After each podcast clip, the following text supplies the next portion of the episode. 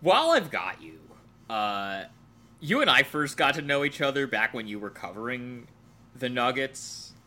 I guess I'm interested in kind of your thoughts on them winning the first title in franchise history with a lot of the same people that were there, whether it's, you know, Nikola Jokic, Jamal Murray, Michael Malone, a lot of the guys that were there when you were still covering the team. What was kind of your reaction and some of your thoughts seeing that happen as somebody who had been close to it in the past before you got to New Orleans?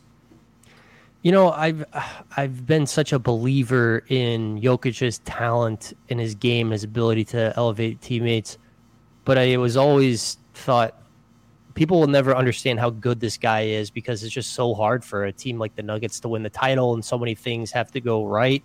So I guess I was happy that people got to see, oh, Jokic really is this good.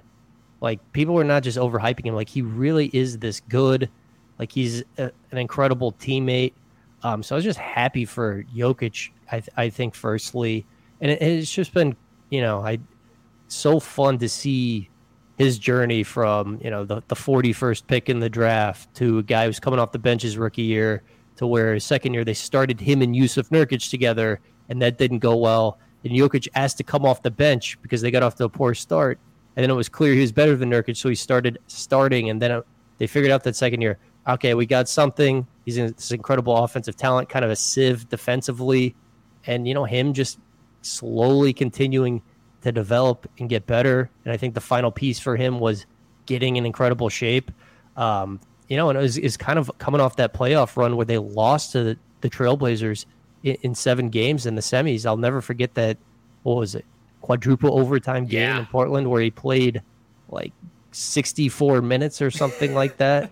I mean, that was that was completely insane. And you know, it was kind of coming off that run where Jokic was like, "Okay, I know I got to get in better shape now." Yeah. This is actually funny because of last season during you know the Chauncey Billups' first year as head coach. Some it was early on in the season. Somebody he was asked before a game against the Nuggets about Jokic, and he gave this answer that was like, "You look at Jokic and you don't think he's in good shape, but he is actually in unbelievable shape because of how much guys are going at him on every possession." Yeah, I, I, I think he is. I mean, I think part of it is he can just play at his own pace, and he doesn't he doesn't need to like expend a lot of energy to just dominate a game.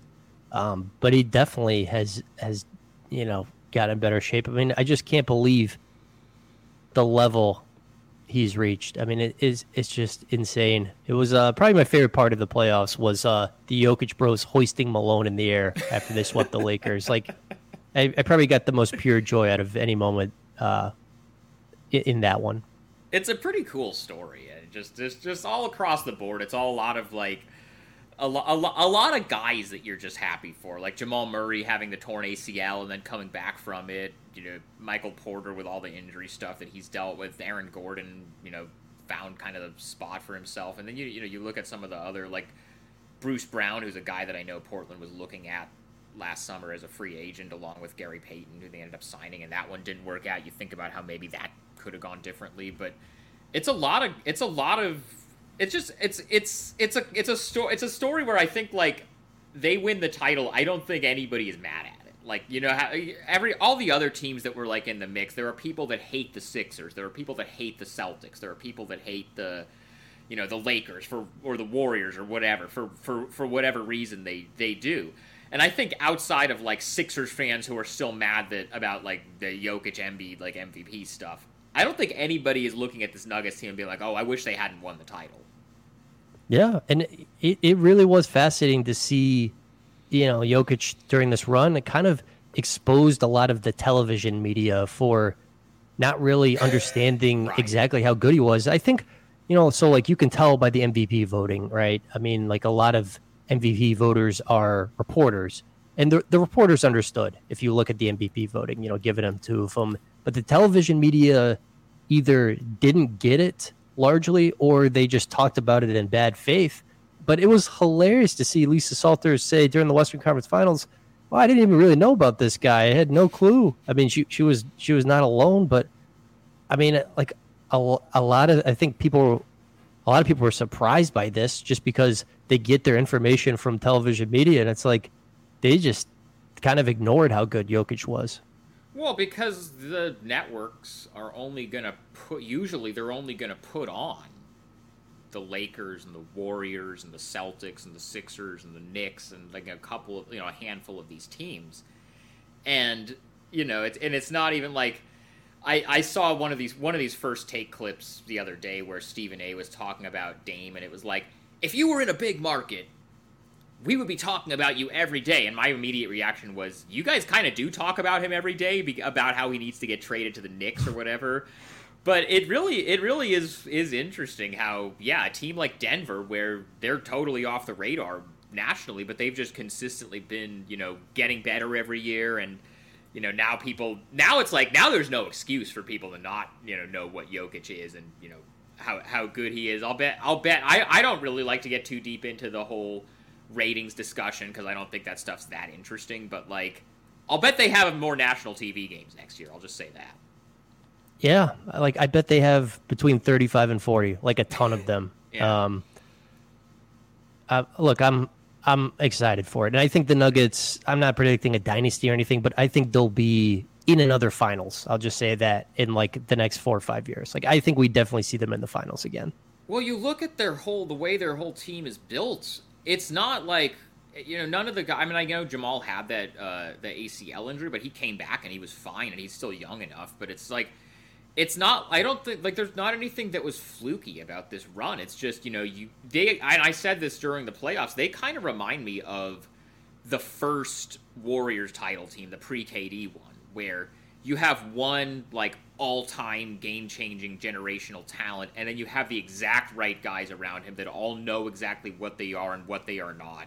They do exactly what they're supposed to do. They have a coach that knows how to get the most out of every one of these guys. They have like you know they yeah, they have role players that you know know what they're supposed to do. Like it just it feels like a team that and it's not even like it's like a young core where like they're gonna have to pay all these guys in two years, and it's like the Thunder where they had you know Durant, Westbrook, Harden, and Ibaka, and they couldn't pay all of them.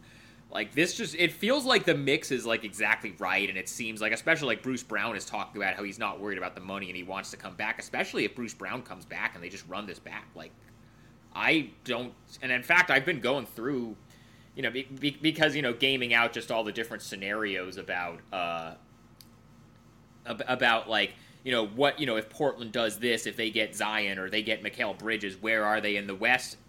And I go through all the teams that could be making the you know in the playoff mix in the West and you know the Warriors are at the end of their run kind of. The Clippers are kind of at the end of their run. You know the Lakers you know LeBron's old you don't know how like you just go down the list and every team just about you have questions about like oh are they really going to be that good next year? There's some issues. Denver is the only team that I look at and say I don't really have any questions about Denver. I don't see any reason why they won't just still be this good next year. Yeah, I mean, like they've got their hierarchy. It's Jokic one, it's Murray two, and then goes down from there. I mean, Aaron Gordon is incredible fit next to those two guys. Like everything you'd want in a power forward next to Jokic, I think. Um, look, man, they're they're in a they're in a really great spot. I will uh, I will believe Bruce Brown when I see it, though. I'll money. believe it when I see it. I yeah.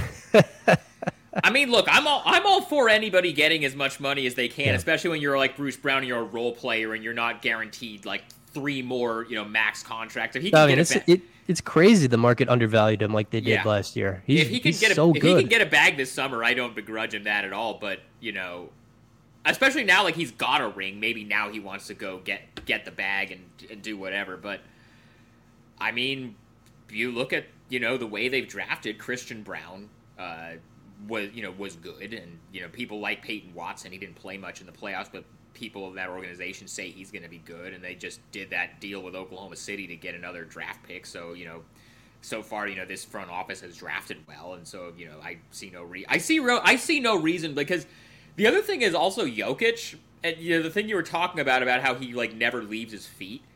That means he's not going to have like crazy injury problems because his game is like as not reliant on athleticism as you can get. So you're not going to have to worry about him like going up for some crazy dunk and tearing his ACL or something because he just never leaves his feet. So as long as he wants to keep playing, honestly, the one thing that could you know derail this this from being a dynasty is if Jokic wakes up one day and is just like, you know what, I'm good. I want to just go back to Serbia and ride horses all the time. I'm just kind of done playing basketball. Like that's the only way that I think this doesn't keep going for the next five years or so. Yeah, man. Uh, he was ready to go back home. Oh yeah. He was ready to go back home. I thought Nate Jones made a good point on Twitter too. He's like, you know, when Americans are over in Europe, the first like they want to get back on the first thing smoking after the season ends. Mhm. And Yeah. I was like, okay, that's the right way to think about it. Like Jokic, I mean, I think he definitely likes Denver, but he, he just does not think of America as home. It's not his home. No. Yeah, it's where he wants- works. he wants to go back and ride horses and and do whatever he does. That's great, Christian. I really appreciate you coming on with me to talk through all the Zion stuff and all the stuff with the pick and and all that. Well. Maybe we will do this again in a week, and we're actually talking about a Zion Williamson for Scoot Henderson trade happening. It's gonna be a fun eight days, man. Uh, these these off seasons are never boring down here. No, are you gonna be in Vegas? I believe so. Yeah. Okay, I'll see Haven't booked yet. then. All right, I'll talk to you soon, man. All right, Sean. Thanks.